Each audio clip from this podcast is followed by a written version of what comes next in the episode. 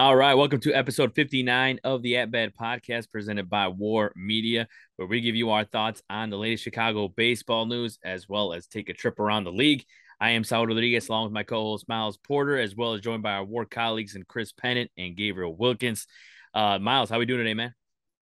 Hey, you know, doing doing good. Uh, I learned yesterday that I made the All Star team, so I'm very happy. Let's go. Very, uh, Let's go. Let's go. Thank you, man. thank you. Congrats It's been, it's been it's been a good grind this season. The boys are the boys are balling, and we won a big game yesterday against uh, the Tropics, which is another, one of the, like the second best team in one of the leagues that we play in.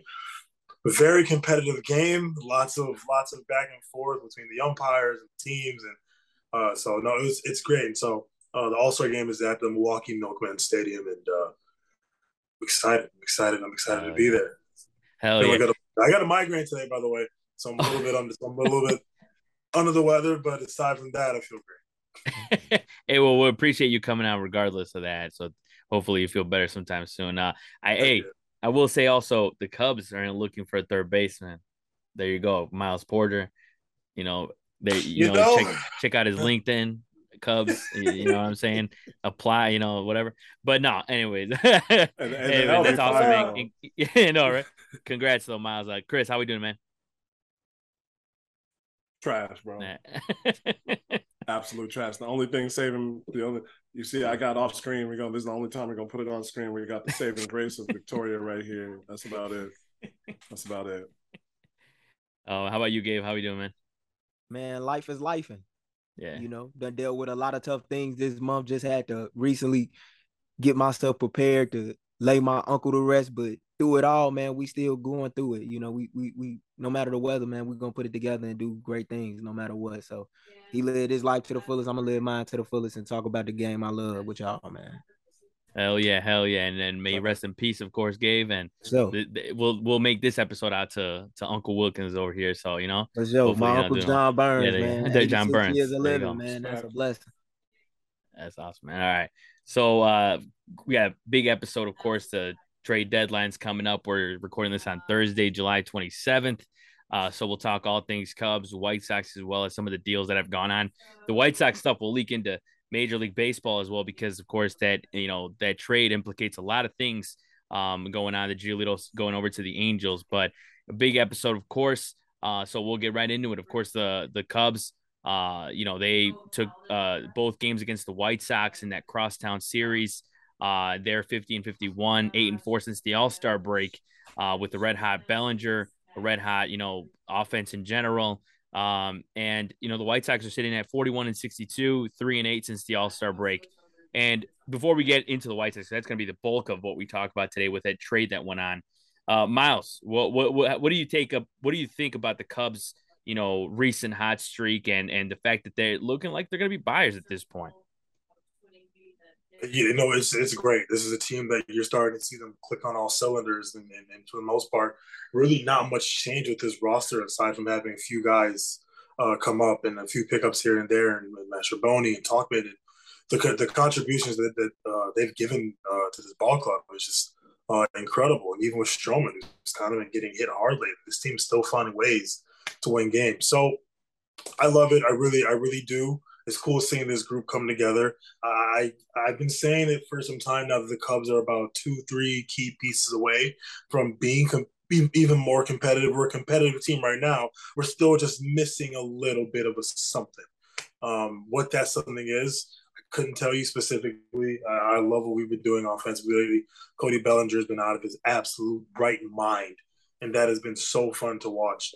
Um, so no, it, it, it's great. It's great to, to see like good competitive baseball right now on the north side.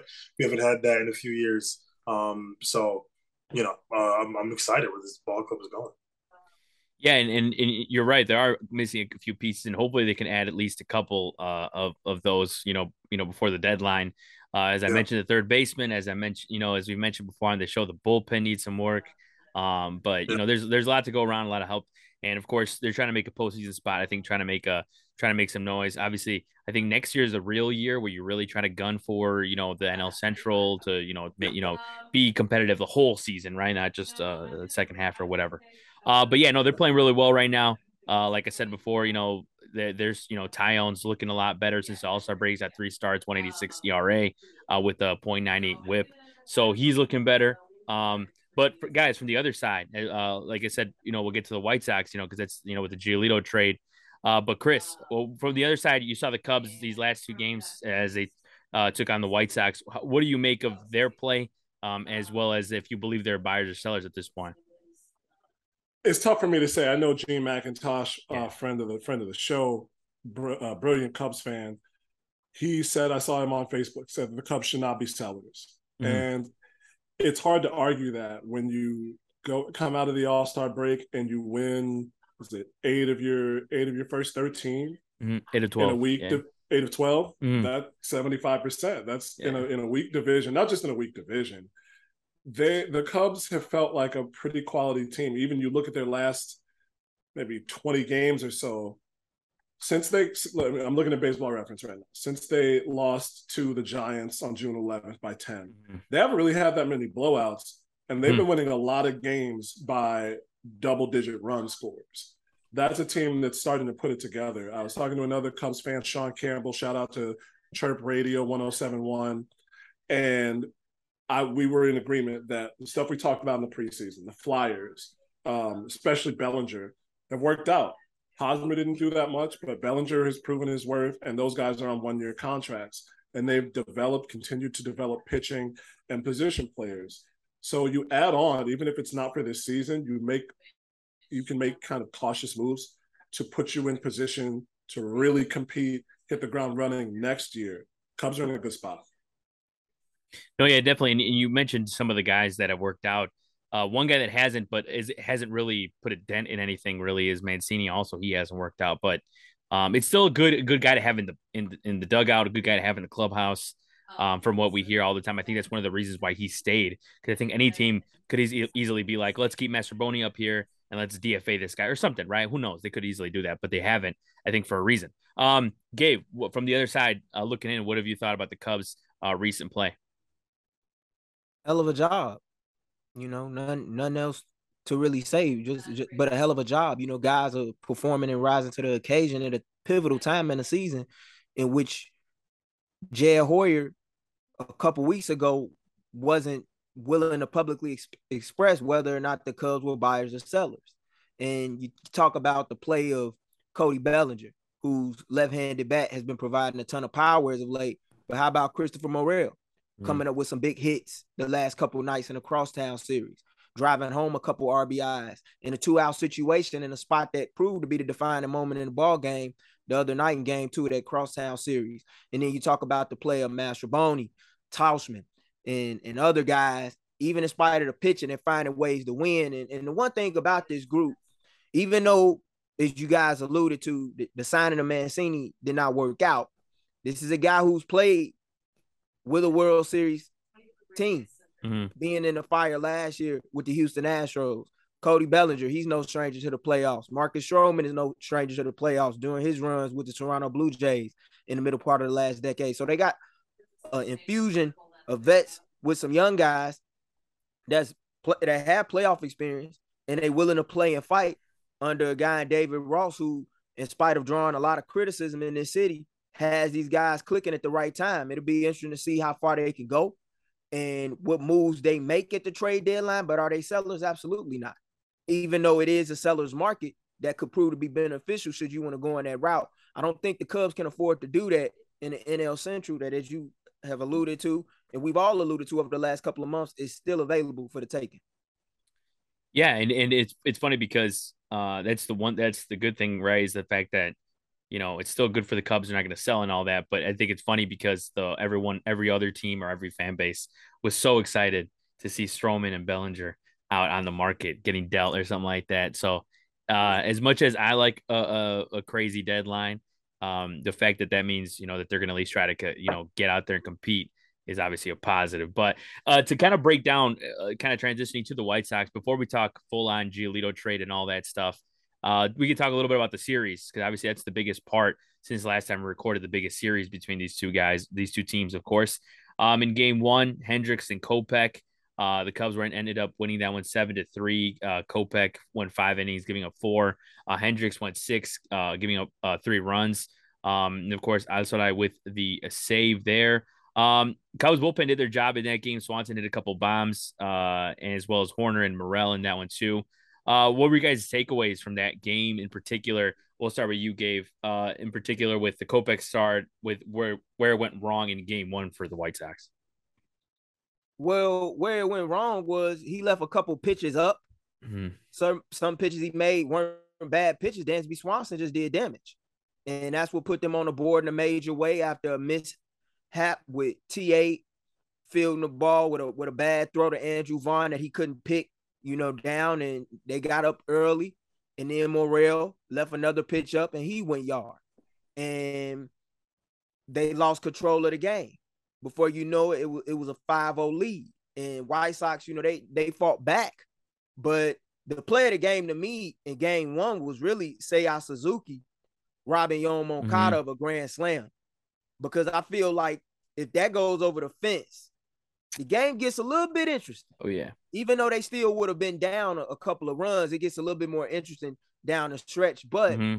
I mean, when you when your pitching staff can't give you six innings each and every night of the guys in your pitching staff can't do it the way that Michael Kopech was unable to do it. And then on top of that, you know, he, he gave up five runs, didn't walk too many guys. I had the numbers in front of me. He only walked one batter, which is saying a hell of a lot considering his last few starts, but he just got hit hard.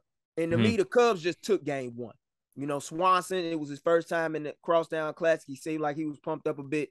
And Chris Morel, like I say, man, he's a guy that when he get a hold of a pitch that he like and he do damage with it, it's gonna have a tracking deposit number on. And he he, he did that on Tuesday night.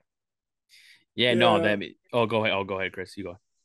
Uh, I I can't agree more. Um, with a team like the White Sox, who have been slightly less anemic this year with the bases loaded, but still unable to find a grand slam at any given time that would have been somewhat of a fire starter. Like they were probably so on the brink of being sellers anyway. But to see a grand slam at home in the crosstown series would have been a fire starter for a fan base that was already pissed and a team that was looking for something, anything at that point. And for it to not only be, you know, not only be an out, but to be an out in the way that it was, you saw it on Moncada's face afterwards. I saw the highlight on that so many times on Sports Center. It was number one on Sports Center, and you know, f- folks were shocked. They were just like, you know, this happened at that time, and Kopech, for him to just walk one batter is, like Gabe said, it's pretty good. He struck out five, but mm-hmm. he's just still been unable to go more than into this to get further than the sixth inning consistently. His last five starts, he hasn't gone further than two thirds of the way through the sixth. And this is a guy who you were you were expecting to be one of your top of the rotation guys, and it's just endemic of the season at writ large. Yeah, you yeah you're right, and uh, kind of you know to what Gabe said as well uh, with the Suzuki catch. I mean, yeah, that that that would for sure would have changed the game. I think completely, especially with how crazy you know game two was. Um, I think it just shows how much this game could have gone back and forth. So yeah, uh, that that was pretty crazy. But Miles, in your opinion, you know, with, with the way the, the Cubs were able to win that game, uh, what were some of the things that stood out to you in, in that in that win? Time timely hitting. Um, really, really nothing that I could say that has been said by Christopher Gabe. Jumping on top of pitches that you got to jump on top of. Um, you know, it, it's cool. It's cool seeing Dansby really embrace uh, the Crosstown Classic the way he did in, in, in Game One, and so you know, it's it's it.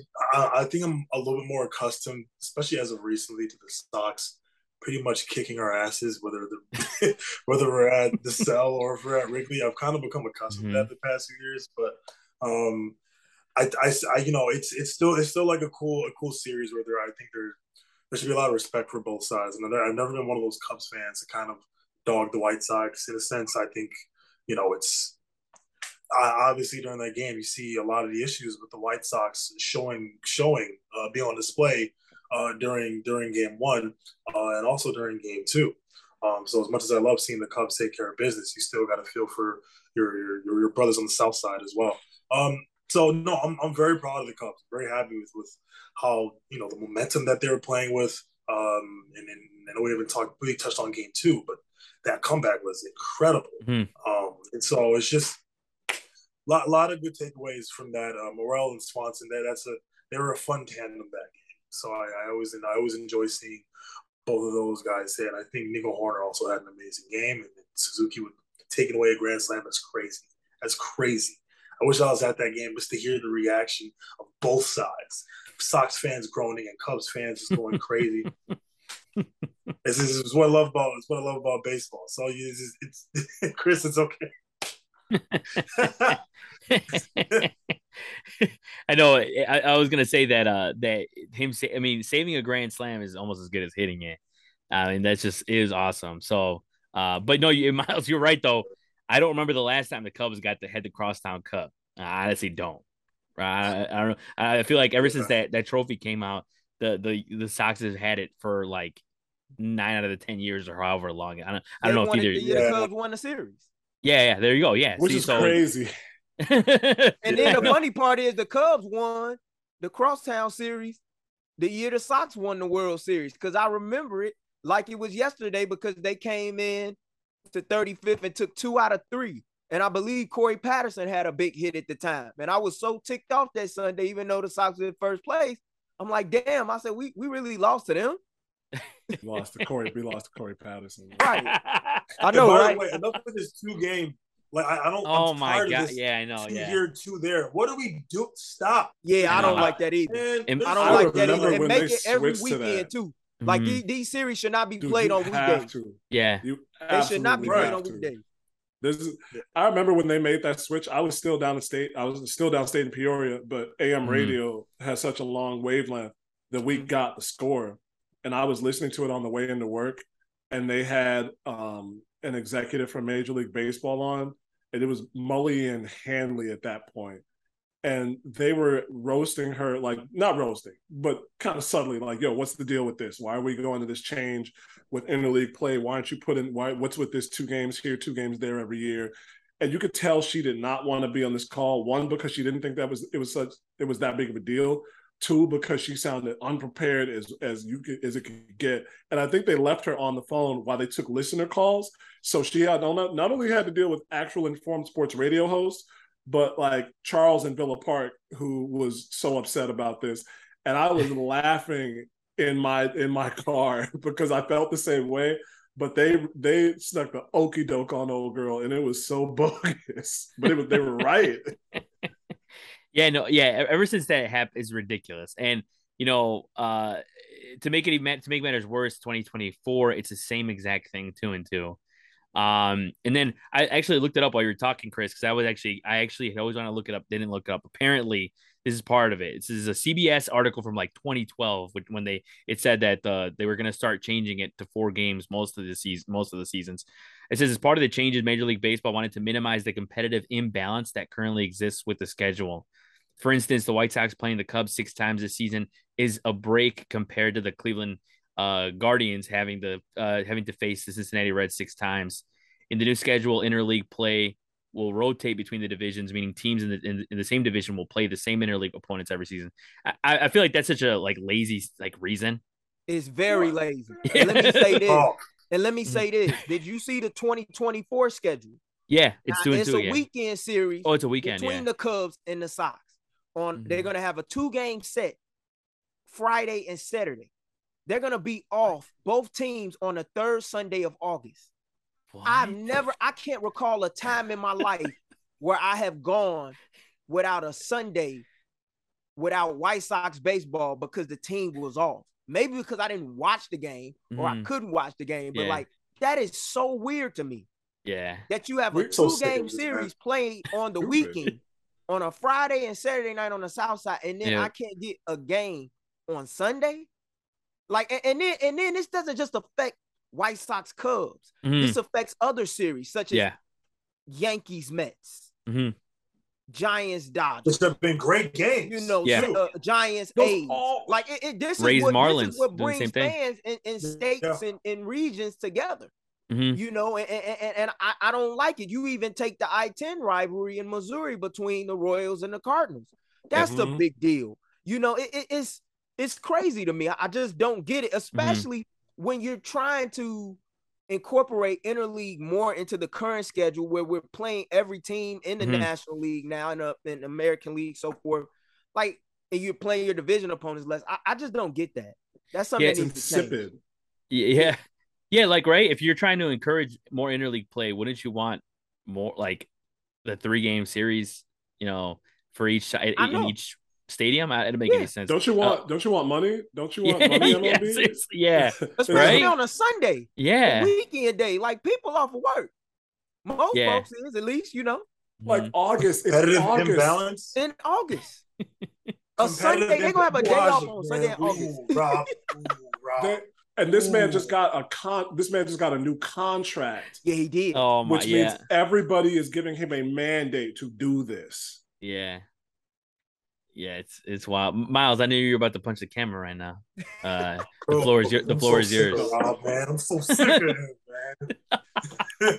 yeah, the oh fact that yeah, I mean, break your equipment. Don't let Rob, don't let Rob Manfred take your equipment from you. But the modern day game of baseball. Welcome to. I get signed by the Cubs. Yep. I'm paying. He's paying for it.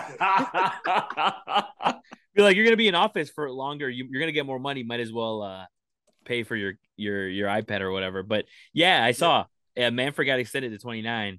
Uh, we all, I mean, nothing needs to be said with Manfred. We all, we, I think we all know how we feel about Rob Manfred. Um, uh, but big thumbs down. You know what I'm saying? Only thing, yeah. only great thing I have to say about Rob Manfred, only great thing is that he added a third wild card spot. Yeah, and, and bought the that wild card round. But like outside of that, there are a lot of changes that this game is undergoing that is just weird to me. I'm at a game yeah. with my father before the All Star break, and I'm having to explain to him the new extra innings rule. Mm-hmm. And I'm like, and he's like to me, he said, "Man, that's not baseball to me." Mm-hmm. You know, and I still got an issue with the ghost run. If you're gonna give mm-hmm. me a ghost runner, put him on first base. Make me earn the run. Yeah, don't help me. Uh-huh. Don't help me. yeah, and and, and, and, bro, and, and then the momentum is going in the regardless of how people look at it. If that if the visiting team drives in that run, no matter even if the runner's on second the next inning, they still have the momentum. Yeah, they're still up. Yeah. Now I'm chasing them. You're... Rob? yeah, I, like, I don't I don't the, like that rule either. The way the relievers are built now, the way that everybody uses relievers, if they score one run to go ahead, you are you are mandated to be facing some dude that throws 120 miles an hour mm-hmm. with a 95 mile an hour slider. Like, mm-hmm. no matter what, Miles is completely right. That gives the visiting team the advantage every single time. And so you're gonna talk to you're gonna put these words out that are just words. They're meaningless words. They're just literally blah blah blah. blah. Why would you say anything about competitive imbalance and make all of these moves that imbalance the competition? Yeah especially when you got a pitch clock. By the way, yeah, there's really no need for the ghost runner. You you want to speed mm-hmm. the game up. You got the pitch clock in there. I mean, we we could do away with the ghost runner if you ask me at this point.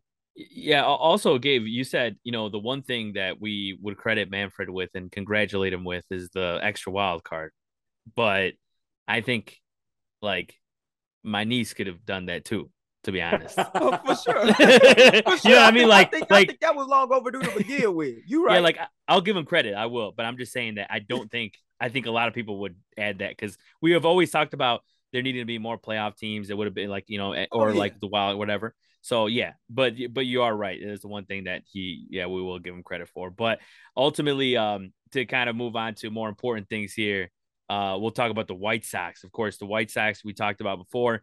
Uh, the three and eight since the All Star break, they made their first move and they traded uh, Lucas Giolito and uh, Reynaldo Lopez to the Los Angeles Angels for two of their top three prospects, basically their top two, because Logan O'Hoppe was number one to start the season, but he's a big leaguer. Uh, it's catcher Edgar Edgar uh, Quieros, who's age 20. He's a switch hitter, uh, 964 OPS in 70 games this season. Um, then you got pitcher Ky Bush, who's 23 with the 367 ERA last year. He struggled a little bit this year in 26 innings of work, but still looks pretty good on the mound. I saw some video on him. But of course, this is this. we'll we'll talk about more about the Angels after in a little later, but this is a big move for the Angels because they're actually looking like they're going for it here for the first time. I don't since I don't know when, since maybe the the, the Joe Saunders days, maybe. Um, but for you for you guys, and we'll, we'll we'll start with you, Gabe. For you, what is your take on this trade overall? As soon as you heard it. Well, for one, you know, it marked the end of an era. You know, I can remember being 23 years old, December 2016, and get the news that Adam Eaton had been traded for Lucas Giolito and Reynaldo Lopez, who were both members of the Washington Nationals organization at the time. And these were the guys that were supposed to be centerpieces they helping the White Sox turn it around. For a while, it looked that way. The way that it ended, you know, it's unfortunate that you have to part with these guys under this circumstance, under these circumstances, because the team didn't live up to their potential for so many reasons. And I know reasons that we get into later on, but that that's that's really the, the, the takeaway from it is that this marks the end of an era. Everything that fans wanted to refer to this as is whether it was the rebuild or the retool or the championship window is closed. But nevertheless, for the White Sox to trade two guys that are on the final years of their contracts and be able to address needs and getting a catcher of the future, something that I don't think this ball club has really had a steady presence as far as it goes at that position since the days of AJ Pierzynski, even though James McCann tried to provide it for a couple of years. It, it, it's a positive. You know, you would take a top 100 prospect for those two players eh, with this situation, but they basically traded today for tomorrow. And I don't think White Sox fans will be able to evaluate how this trade looks until about three to five years from now when these guys eventually make their way up to the major league level. And Ky Bush, the left-handed pitcher that they got, is more so closer to the major league level than Carroll is, who's only 20 years old and was pushed up through from um, low A to to double A rather like quickly and is playing two years above where he really should be playing at this point in his career. So it remains to be seen. What about you, Chris? What are your thoughts on it?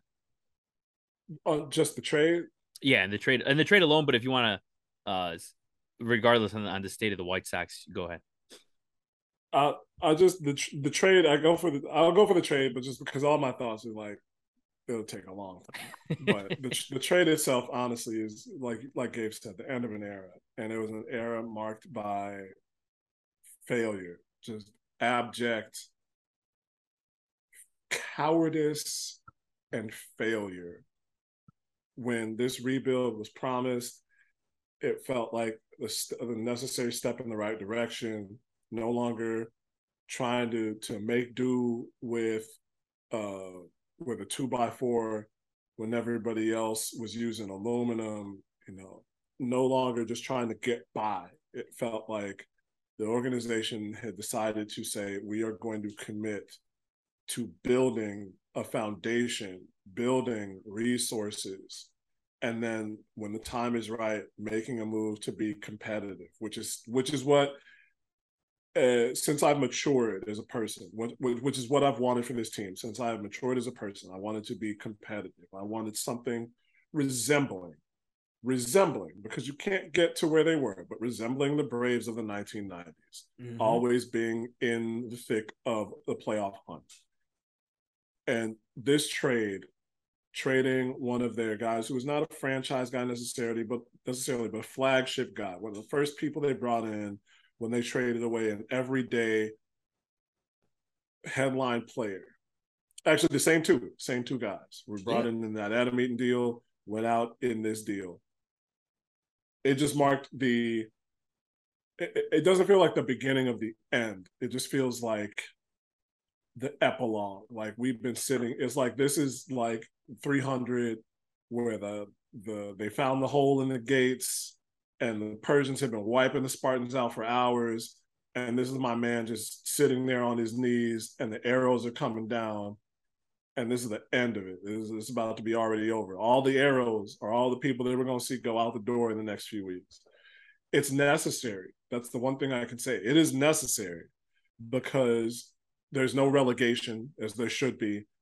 And next year, the White Sox will open up play in the top division of ba- professional baseball in this country. So they have to figure out some way to hopefully at least put a a a a sheen on the pretense of being competitive and at least give the impression that they're trying to build for the future. So in that case, it was necessary, but it feels like failure. It smells like failure. It looks like failure. It walks and talks like failure. So I'm pretty sure it's failure. Oh, it is because, I mean, let's be real.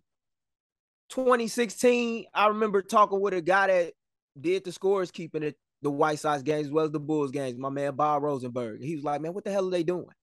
And I said, I know exactly what they're doing. I said, they're trying to build a winner similar to the way in which not only the Braves in the 90s did it, the way that the Astros did it, the way that the Cubs did it, the way that the Royals did it within the last decade.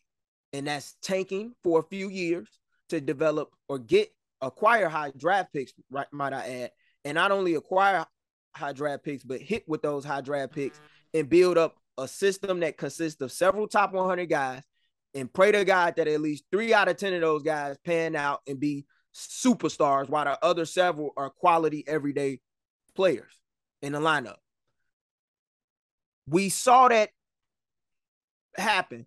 But the problem was is that these guys deserve to have a manager who had been through it and done it and won at the highest level in the modern era to lead them and teach them not only the fundamentals of the game, but how to win.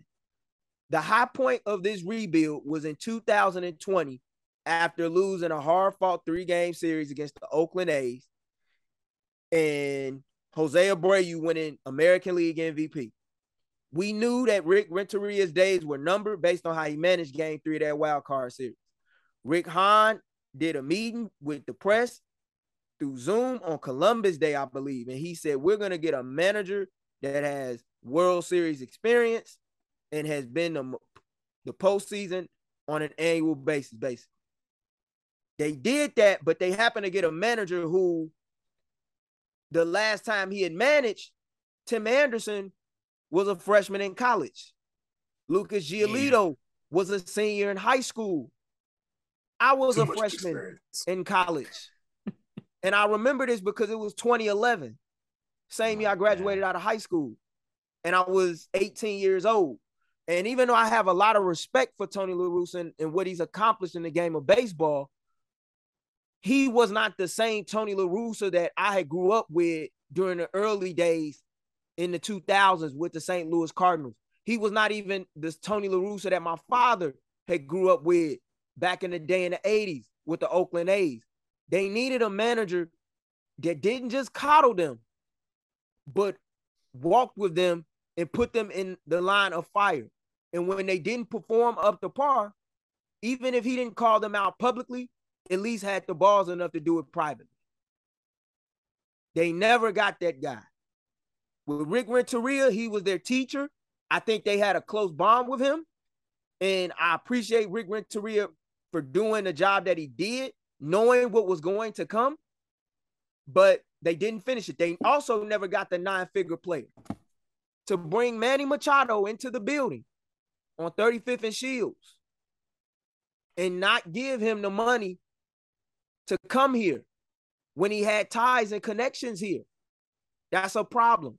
To hear Bryce Harper talk about how he had his eyes set on Chicago, saw as a little kid the 2005 White Sox squad and how loud the, the, the ballpark was at the time. That's tough. Those were the two guys that you missed out on and that you needed. I know for a fact, just knowing people in the organization who have been there for over 30 plus years, twice as long as my mom was when I was a baby being raised in the ballpark, who told me on record Rick Hahn wanted nine figure players. But there's an owner that has to sign off on the check. And there are so many times where we as sports fans want to blame players for things, and understandably so, who don't perform up to par. But you got to take a look at your front office and your ownership to know where the hell you going.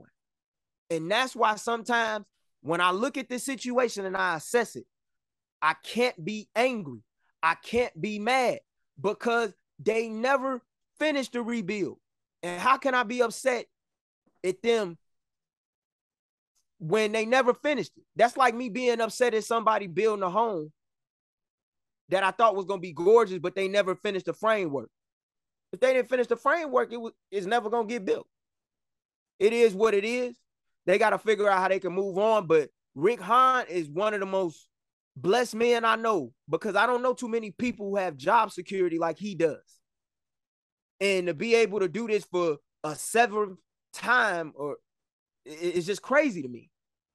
Because in any organization that has people with competence in it, he would have been gone a long time ago. And a guy who I know very well, who actually is coming to my house many a days before he ever took a GM job, he would have been gone too, even though he led the, the Sox to the 2005 World Series, and that was Kenny Williams. Yeah, no, I mean, uh, like I, I couldn't even imagine being a White Sox fan and enduring this type of stuff just because it's just so like so unfair to not only the fan base, but even to some of the players that are loyal to being here for a long time or whatever. Like I just it even though the on the north side it's not all peaches and rainbows all the time, like it still is it still just baffles me to this day how just blatantly inconsiderate a guy like Jerry Reinsdorf is to a fan base. Um, it's just crazy. And then this could also be talked about on the basketball side, even though the Bulls have spent a little more, but that's uh as for you know different different day. But Miles, and your what what's your take, man, on the current state of the White Sox as well as the trade that they made uh, yesterday for uh um a couple of uh pro- top prospects from the Los Angeles Angels? Yeah, you know, I it's I was always like a Lucas Giolito fan in Chicago, yeah. Oh, and yeah. uh, and it's really cool to kind of seeing Reynaldo Lopez struggle as a starter in the beginning of his career with the White Sox, and then being a dominant bullpen arm. Um, aside from some struggles this year, mm-hmm. um, yeah, I think I think you know going through something similar in, in 2021.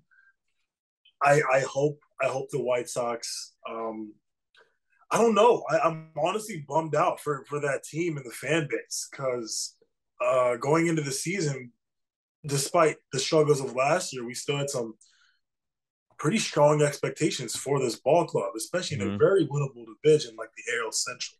So if there's one thing I'm hoping for the White Sox, if there are a few more moves that that that will come during this time, um, I hope whatever prospects that they gain out of this, um, I hope they treat them right because I know because you know the White Sox aren't known for having the best farm system and taking care of the players, the younger guys, um, as much as other teams do. So I am hoping for the White Sox if we're, you know, if we're, we're kind of gonna jump ship here, we gotta we gotta do it the right way and I, and I hope they kind of learn from certain mistakes they made in the past.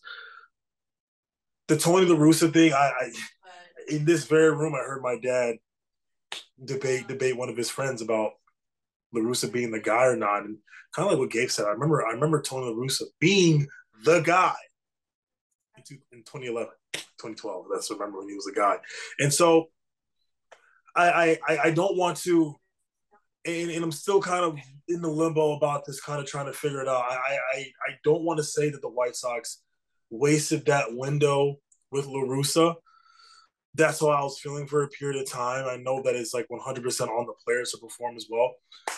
I'm just hoping going forward, um, we just make better decisions in terms of how we're going to operate this team and guys who are leading this team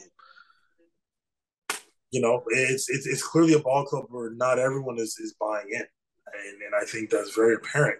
And clearly, the morale of, of all these players are, are you know, it, it, every day kind of feels like a gut punch. Even as we're talking now, losing four to one at home against the Guardians, the division. So I think I think right now it is.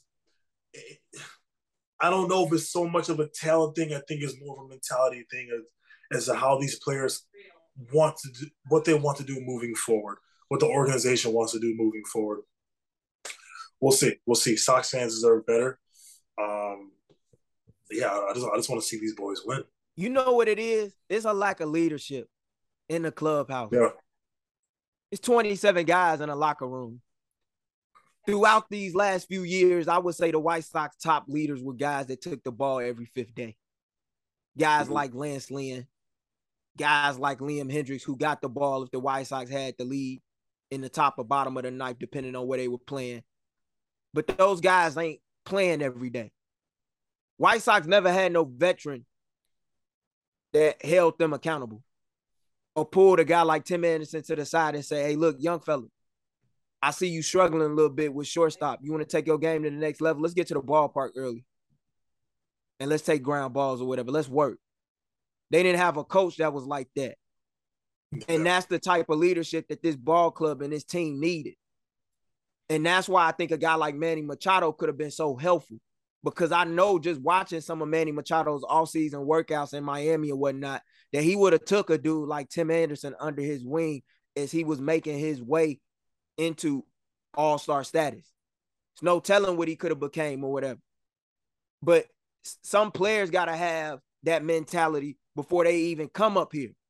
And some of the guys that the White Sox acquired didn't have that mentality.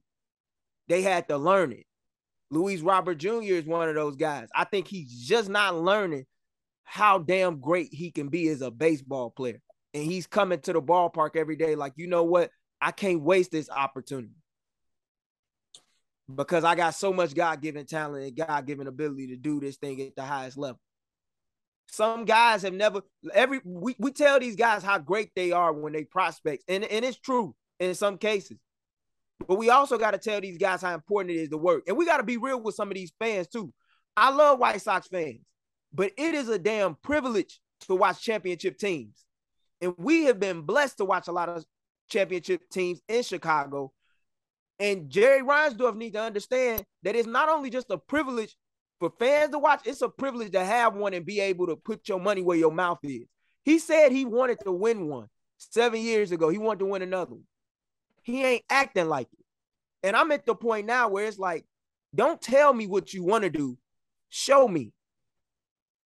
And I see. So I'm gonna take a wait and see approach with this team moving forward. So I, I, I got my thoughts together. If you got if you got the time for me to stretch a little bit, the Chicago White Sox most successful period in their entire history came before the Great Depression. Mm-hmm. Social Security was not around. Social Security wasn't necessary when the White Sox were a major player in the American League.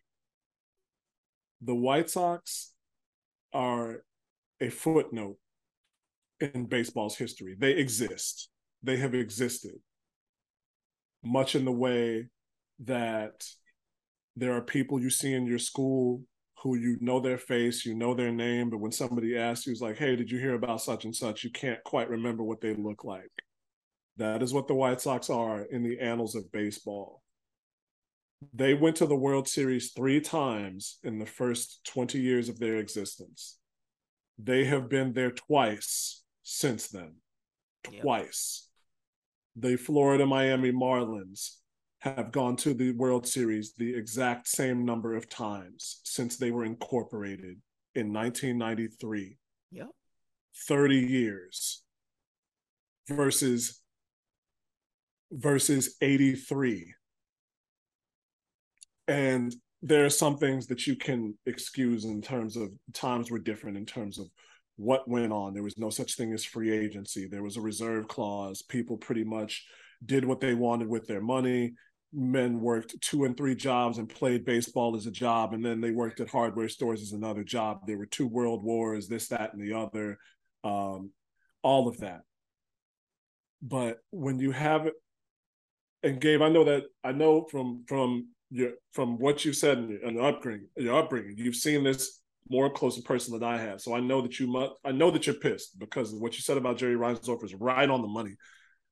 This man had a world championship team in his grasp in 1994 and decided a work stoppage was more important.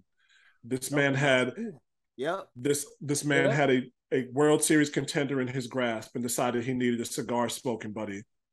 This man intentionally cratered what could have been a great team they were on the cusp of being a great team. And I and I know that that's some of that is dreaming, some of that is, but I was at that ballpark all of those years from 2016 to 2022 and there was a sense in the air that things were changing. It was. When when they took the Astros to the limit in 2019, um, there was a shootout they had at the ballpark, and I think James McCann might have gone deep twice.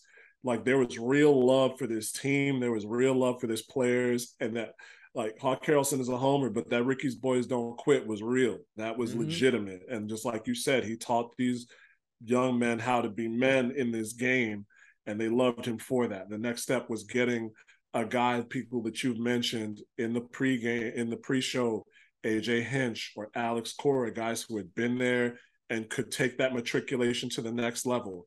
Instead, he hired somebody on his age level so that he could talk in the and share war stories with in the owner's box. There's no excuse for that.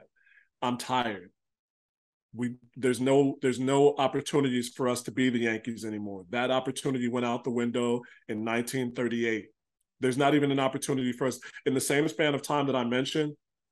And I've done book reports on this. I've written papers on this because I took this White Sox fandom to heart because I thought it was a birthright because of the sole fact that I was born south of Madison Street. As much as I have lambasted the Cubs for fun, for real, for pride, they went to the World Series so many times through the 30s and the 20s that and it even even late in their history when they went had postseason opportunities, they went, they went, they just came up short. There was something, and so that lovable loser tag stuck because people who were not aged remembered the times where they came close and just fell short. White Sox fans endured seasons of exactly that sound. We have endured that. We are overlooked, overwrought, and over overdone in the most picturesque sense of the word. A patty left on the grill and forgotten. We are burned at the bottom of the pile. And I am I I am so close to finish with it with this that it just put it all into perspective. There is no there is no logical reason to continue supporting this team the way that they're going. It does not make reasonable sense. It does not make any rational sense because the same things that happened yesterday are likely to be the same things that happen tomorrow. I forgave not getting Manny Machado and Bryce Harper because I thought we could go forth with what we had and other guys would be on the market. And at some point, Jerry Reinsdorf would turn into Mike Ilitch and say, It's our time now. I thought that too. I know I know what you're talking about. Instead, he's he he he is still.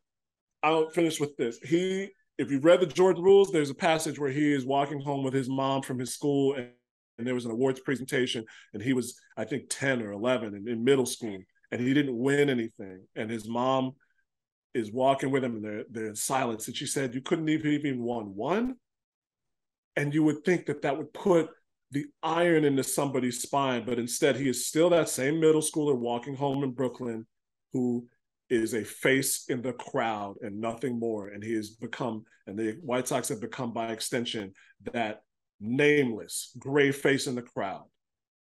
And there's no reason to support that. None. And you know what? I, I can't I can't tell fans not to be frustrated. I can't tell fans as much as I would like to how to fan um it's it's hard for me to talk about a guy like Jerry Reinsdorf because I've sat in the owner's box with this dude. I have things, personal things from this guy. It was things that he did that helped my mother in my mom's career, working in Major League Baseball and so forth. But one thing I do know about Jerry, and one thing my mother has always made clear to me about Jerry, is when it come time to spend the money, he don't want to do it. And for what reason that is, I don't understand it. I don't know.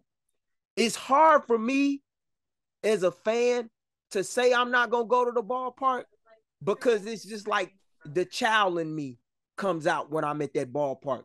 The memories that I have attached of being a White Sox fan come back to me at that ballpark. I remember being a kid my mom telling me before I even decided to be a White Sox fan about the 93 AL West Division Championship team and how she had me in the midst of that and how it was a it was an experience to be able to witness people she got to know up close in person, such as a Bo Jackson and a Lance Johnson doing a thing on October stage, you know, and about the 94 White Sox and how it all got ruined by a lockout that, as you alluded to, Chris, Jerry Reinsdorf had a major hand in, in spite of the fact that his team was in a great position to win the World Series, and Frank Thomas was on his way to his second straight AL MVP. You get it back 11 years later, but you never build off of it. And this team has had so many great players come through here over the last, I would say, 10 to 15 years that we have had great moments with, but we don't really have any postseason moments with. I was going to games during the Chris Sale era. I used to go to games every day that man pitched. Every day. And I seen some incredible things, but it baffles me how he's one of the greatest pitchers in the history of this franchise, but he never played in a playoff game in White Sox pinstripes. Same could be said about Jose Abreu until later in his career. And it really hurts me that we didn't win for him. You know, and, and so with Lucas Giolito, and, and you know, we talked about Tim Anderson, who could be on the block. That was the guy that brought me back. Because it's a guy that is a is a black man from the South Side, having memories of seeing Frank Thomas, Ray Durham, not having too many African American players for a stretch, to see him at the ballpark, seeing him come up the music that I listen to, and I listen to on the train going through my day to day grind and hustle. It was like, hey, that's my guy, wearing the number seven. Same number that represent my birth month and everything like that. We only two weeks apart in age. I done met TA. I had engagements with TA. Carlos Rodon, a guy that I used to see around. Like, you know, we we, we didn't capitalize, man. And it's unfortunate. It's very unfortunate. And, and, and, and it's a fan base that's desperate as hell for a winner. And I would love to see another World Series run, but when that may come, I don't know. I would have loved it even if we had just won the Central three years in a row or four years in a row. That would have been something to, to, to tell stories about because we've never had a stretch where we were that dominant. And the only reason why I'm using the word we in this situation is because I'm a diehard White Sox fan. And I don't really, I'm gonna be real. I don't root for too many Chicago sports teams. The Bears, I follow them only because I'm a Justin Fields fan. The Bulls, yeah, I followed them when I was a kid, but I realized as I got older, I was more of a Michael Jordan fan than a Bulls fan.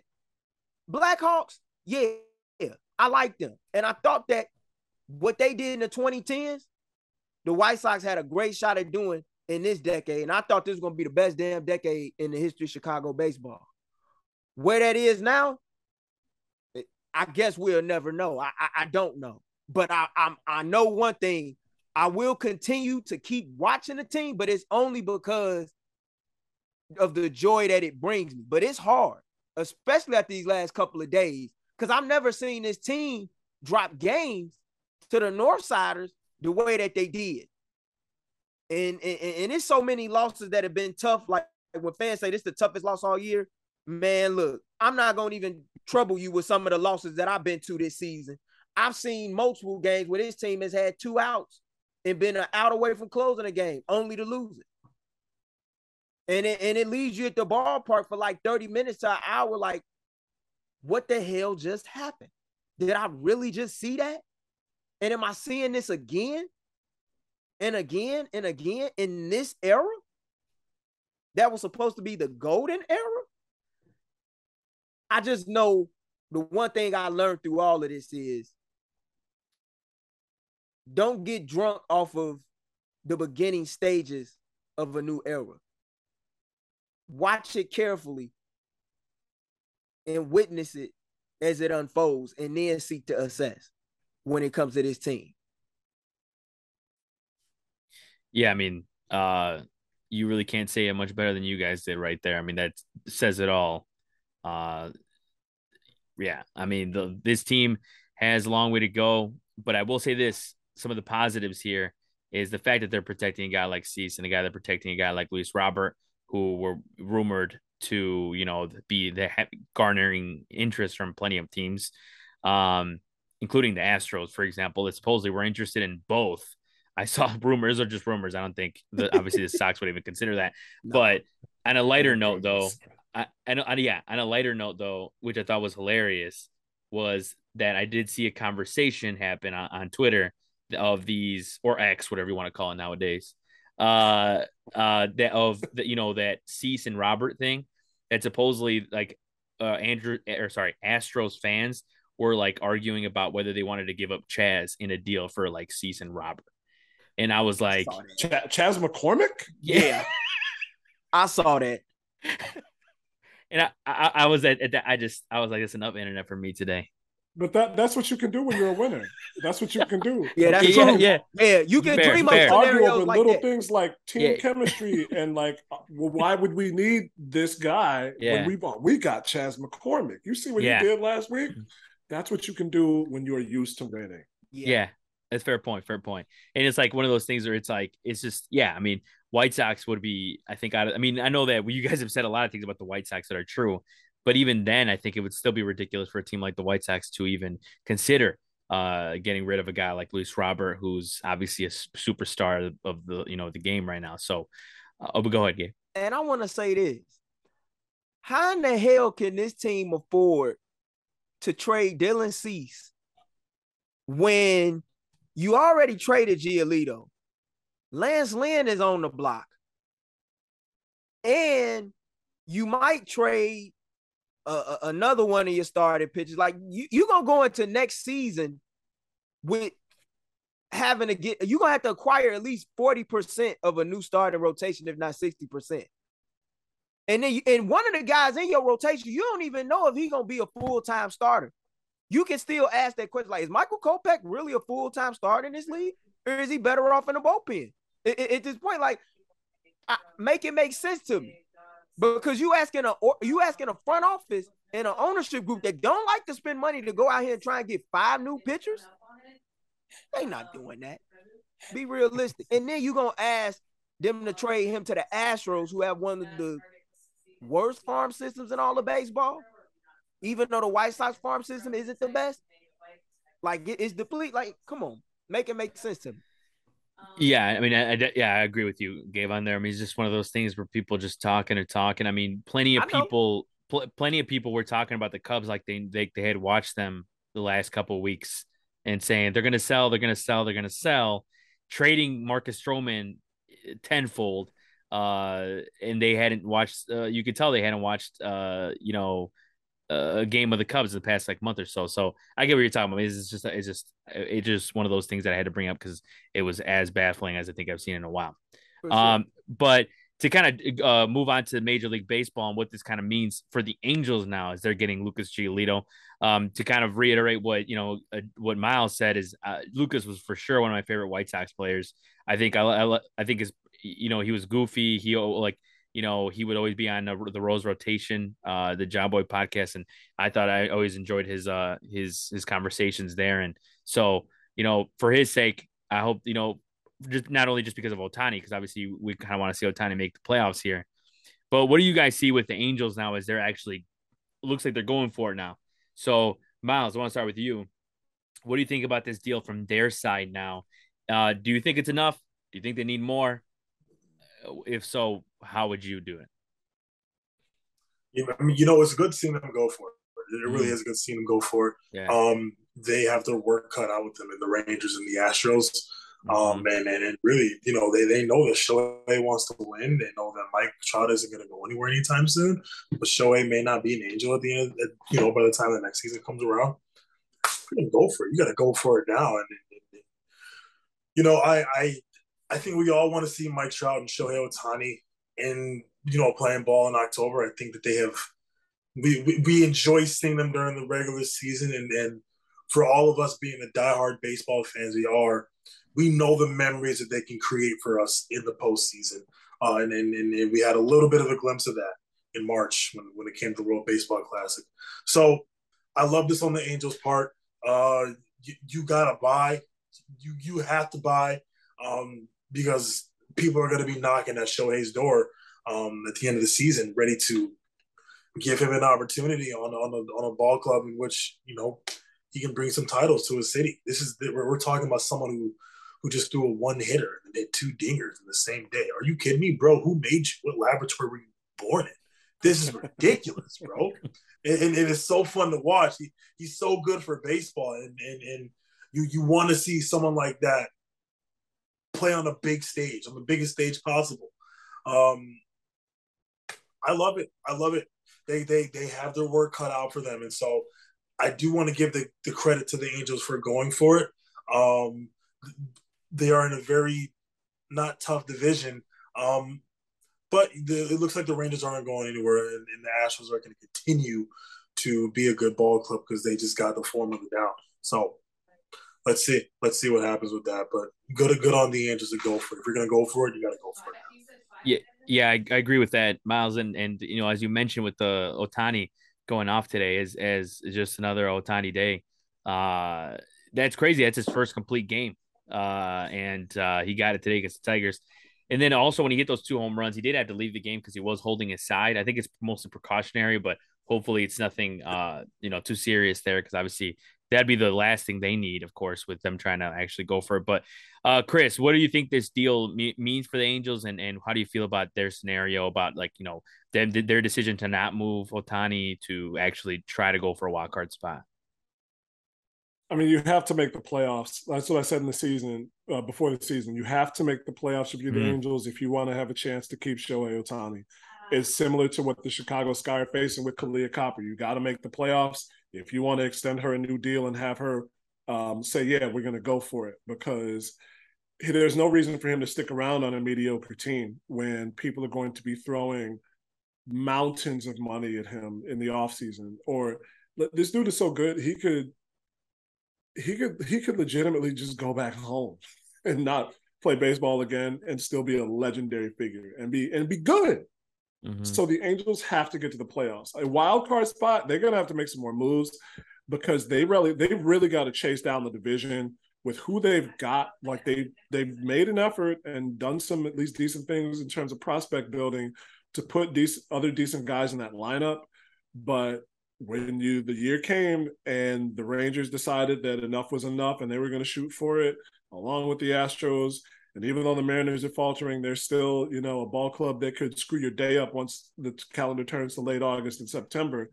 They've got to add more in order to fight for the division because even with two wild card spots, three wild card spots, excuse me, that AL East is going to be a scrap. And there might not be any more t- places at the table left if you're looking at the bottom seeds in the playoffs.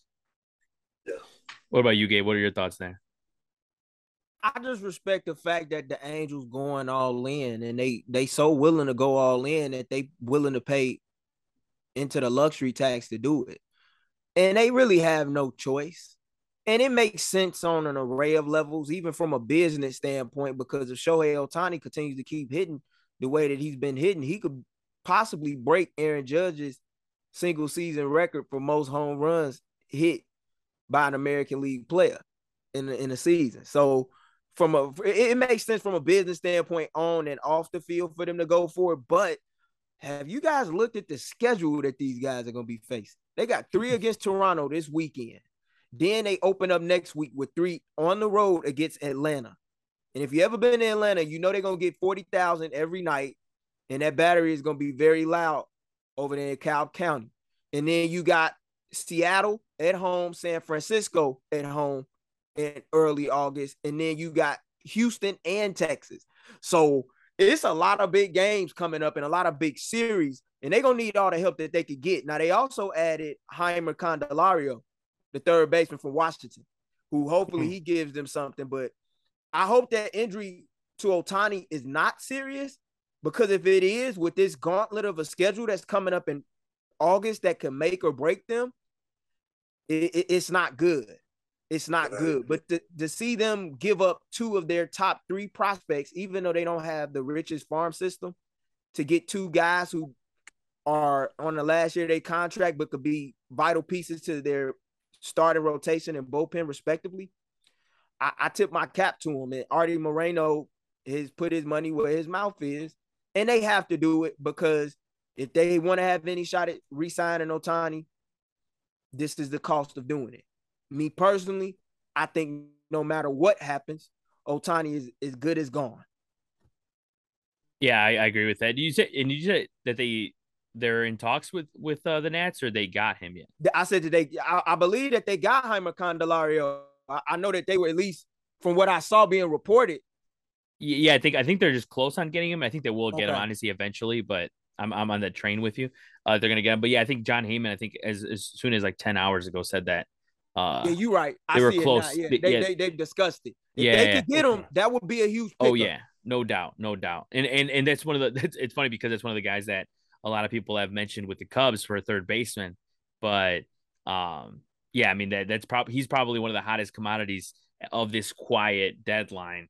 Um, because even the next deal that we're I was going to ask you guys about, or just in general, what you guys thought about certain deals that have happened over the last couple days, because there hasn't been much, but uh, I agree with you said about the Angels. I mean, they got you know they have no choice but to go for it now.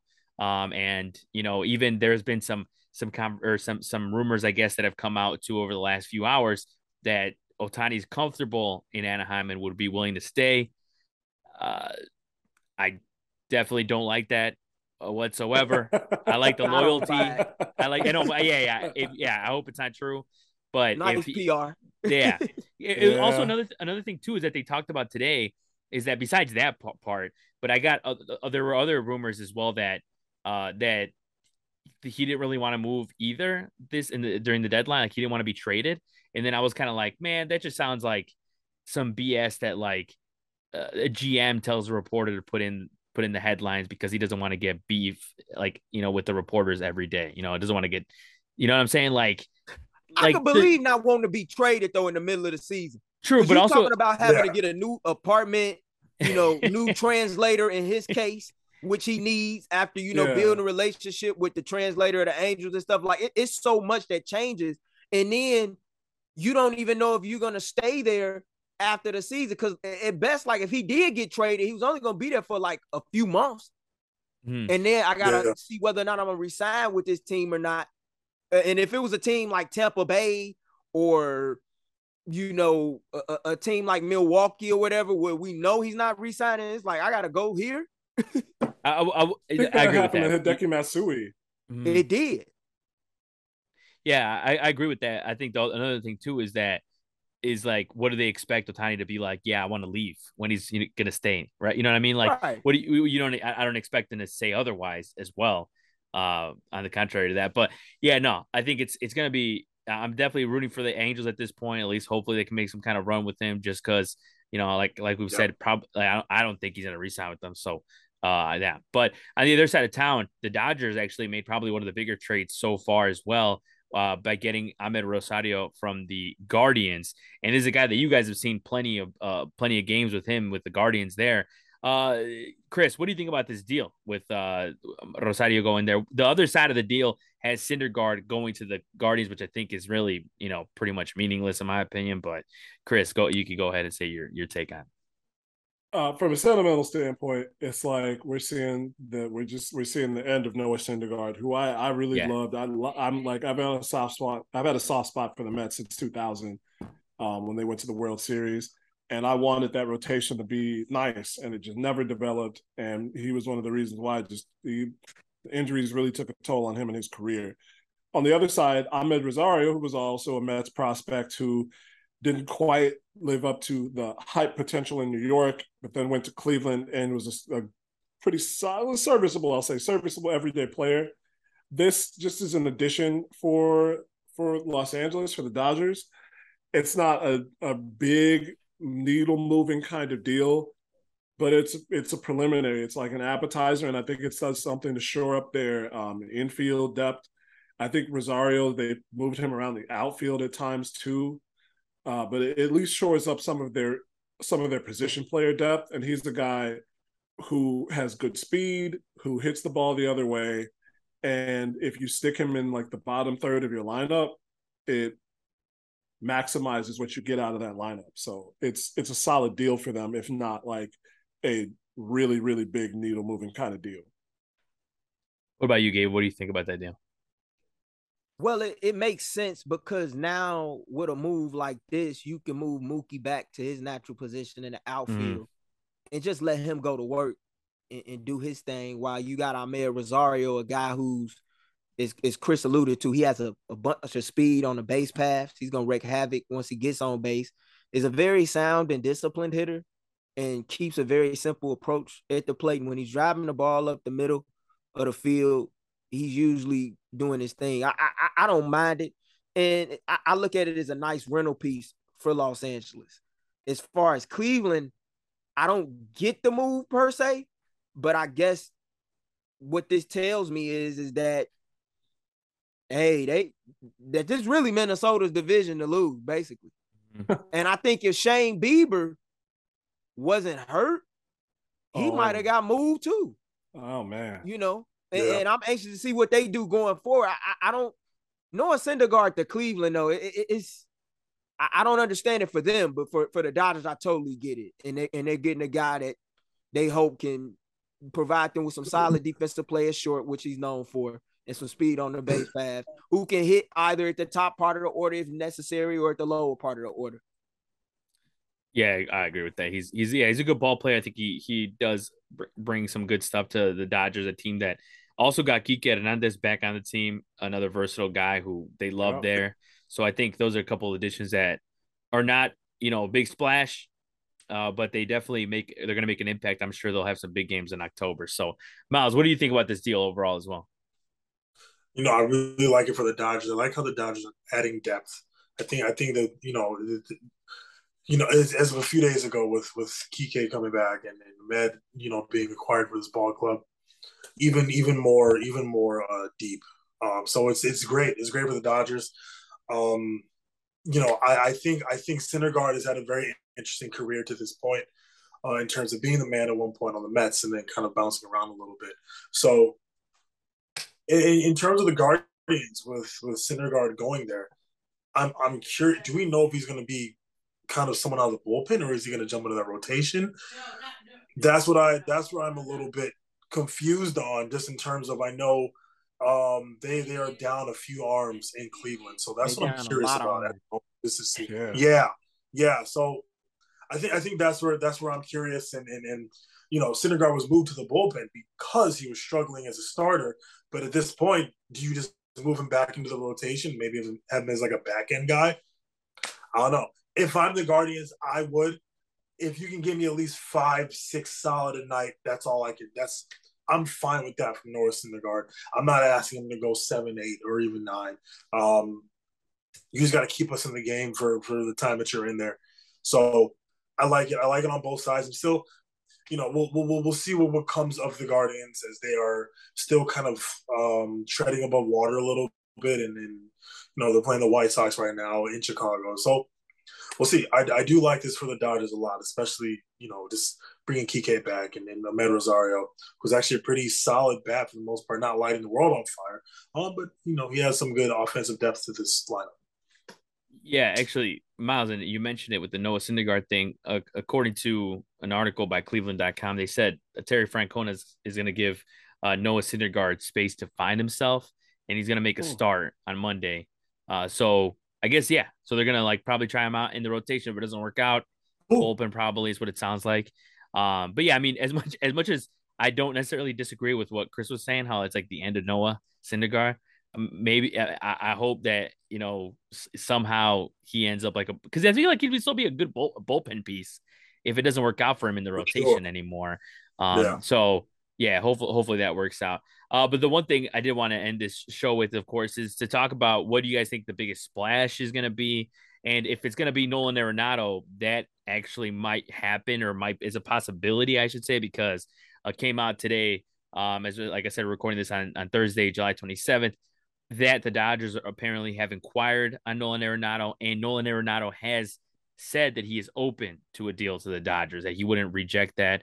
Um, so yeah, so, uh, Gabe, let's we'll start with you. Uh, what do you think is gonna be the biggest splash? And if you may, may maybe, I know you've said before on this show that you don't think Arenado's gonna be moved, him or Goldschmidt, but has your stance changed a little bit? Do you think that's possible? If not, who do you think would be the the biggest splash of this quiet deadline? I know it's kind of a hard question because you really it might not be anybody that honestly, but uh, uh what's your take? I think somebody's gonna get dealt. It, okay. it, you know, and, and, even though I said last time we talked, I didn't think Arenado mm-hmm. was touchable. If he's willing to waive his no trade clause and St. Louis gets a package that they like, and I, I could see it. And the reason why I say I could see the Cardinals and Dodgers doing the deals is because the Dodgers have catchers in the MLB pipeline type 100. Mm-hmm. And we know that St. Louis is not pleased with their catcher situation, even after signing Willson Contreras to a five year deal mm-hmm. for over $80 million this past winter. And we saw his name floating in some trade rumors at the top of the week saying that they were willing to move him. So I, I, I could see them doing a deal if they're willing to provide the Cardinals with catching and pitching, which the Dodgers have a ton of in their farm system. It's just a matter of is Arenado willing to waive his no trade clause, which they say he would be, but his agent kind of pressed on that because he said he would also be willing to do it for other teams, not just the Dodgers. But I, I don't know. One team that I would like to see make a big move though, as far as like just talking solely on the trade deadline, is the Baltimore Orioles. I think the time is now to strike while the iron is hot. You got a ton of prospects in the top 100 that can help teams. Some of these guys aren't going to make it with your ball club because you're that stacked, such as a Connor Norby or whatnot. If you can trade those pieces to get a solid ace, you do it. What are your thoughts, Chris? Uh, you think that the Arenado deal is possible? If not, uh, what other guys are you looking to move, or even a team? As Gabe said, the Orioles, of course, would be another team that you're kind of waiting on to make a deal. Um, as good as they are, um, they you kind of you they, I feel like they kind of need like a cherry on top to kind of like solidify their position in the AL. They do because that that's a team that you add to, even though they've got a lot of young prospects in um, that are that are making it mark that are on the team up in the majors now. I think that bringing a guy in to play third would be would be solid for them. I would honestly bring in somebody else on their pitching staff if they could swing it too. But the Angels, or sorry, the Orioles, you have to make your mark to be able to stay above, well above water in that division. There's just too many uh, teams that are always gunning for it.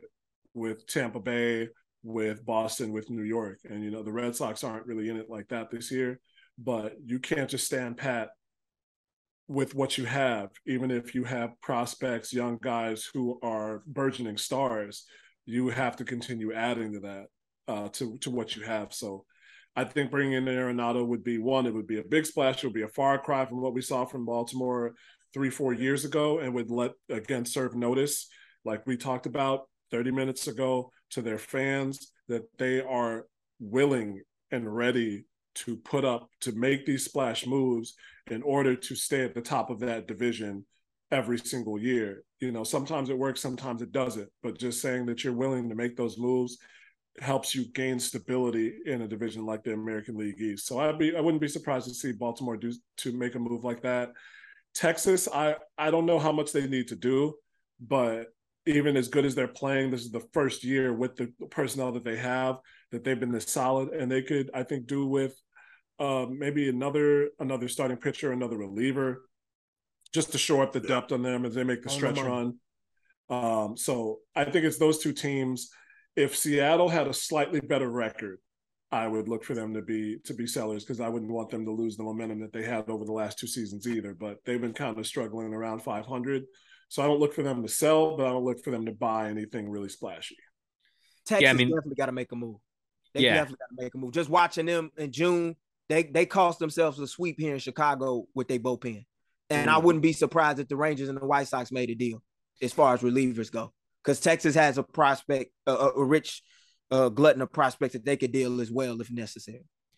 Yeah, and, and that that's true, and and I think you know, uh, with the Rangers, it, they got Chapman, but I th- still think they need more. And I think that I, I don't yeah. know if they're going to go too hard. I don't see I don't I don't see them necessarily going too hard and getting another piece, which I, am going to be surprised. But I just don't think I think Chapman might have been their biggest thing that they're going their biggest deal that they're going to do so far. But I, will say this to to to Gabe's credit as well as like it's gonna be really tough for them to hold off the Astros. I don't care what anybody tells me. I mean, the Astros two games back, we saw how good that series was. I know that the the Rangers blew them out in that last game. Things got testy, but it's going to be really hard to hold off those those Astros for a whole couple months uh, to end the season. So yeah, they would probably they definitely need something. Uh, but we'll see how how they add it or how they do it. Uh, for sure. But another thing too is Chris, you mentioned the the Mariners, and yeah, it's kind of funny because we're talking about uh the Cubs being buyers, uh, and the Mariners are almost in that same identical spot when you're looking at them in the um whether it be in the division or whether it be in the wild card. Just a couple games difference there. They're seven and a half games back in the division. Um, obviously, in the situation, obviously the the the, the teams in their division are, is what differs there, and that's why they don't. I, I guess that's why they, they think they're going to be sellers is because you know they're not going to catch the Rangers or the Astros. But uh, Miles, in in your in your uh, take, what what do you think is going to be the you know the biggest move of the uh, trade deadline, or do you think it's going to be Arenado uh, as moving from the from the Cardinals to the maybe the Dodgers? Yeah, no, it's, it's interesting with with with Arenado, and, and it's like I want to rule that out because of the, the quality player that he is, which really is pretty much like an understatement. Mm-hmm. He's also my favorite player, and so I think you know, it, it, it, in part of it feels like it, it might not be too far fetched with the Cardinals. We've seen them kind of have an interesting mindset this year in, in sort of jumping ship on guys quickly, sending down Jordan Walker because they want him to I I, I don't know. I forgot. I still don't get was. that. Mm-hmm. it, it's just you know it's it's it's an organization that's that is they have very interesting. Um, they're in a very interesting position because they are operating without Yadier Molina for the first time, and you're kind of seeing kind of like a scramble kind of mentality with this with this ball club in terms of moving guys and and, and, and Oliver Marmol kind of having conversations. It's a very weird organization right now, and so I'm wondering you know, if if Nolan Arenado does get moved to the Dodgers, what does it mean? What does that mean for the rest of that division? Um, the Dodgers are already deep enough as it is, and, and I think they succeed even without Arenado. But you put Arenado on that ball club, it's pretty much the icing on the cake. You, you you almost can wrap it up for the most part in that division. So, you know, I'm curious to see what what will happen with that. I'm also curious to see if the Reds are going to continue to kind of build off of their momentum mm-hmm. as well. Mm-hmm. I, I, have a strong eye on, on the Brewers and the Reds at the moment, seeing what moves are they going to make going forward. And we know that Milwaukee just got Carlos Santana. It's a solid move uh, for sure.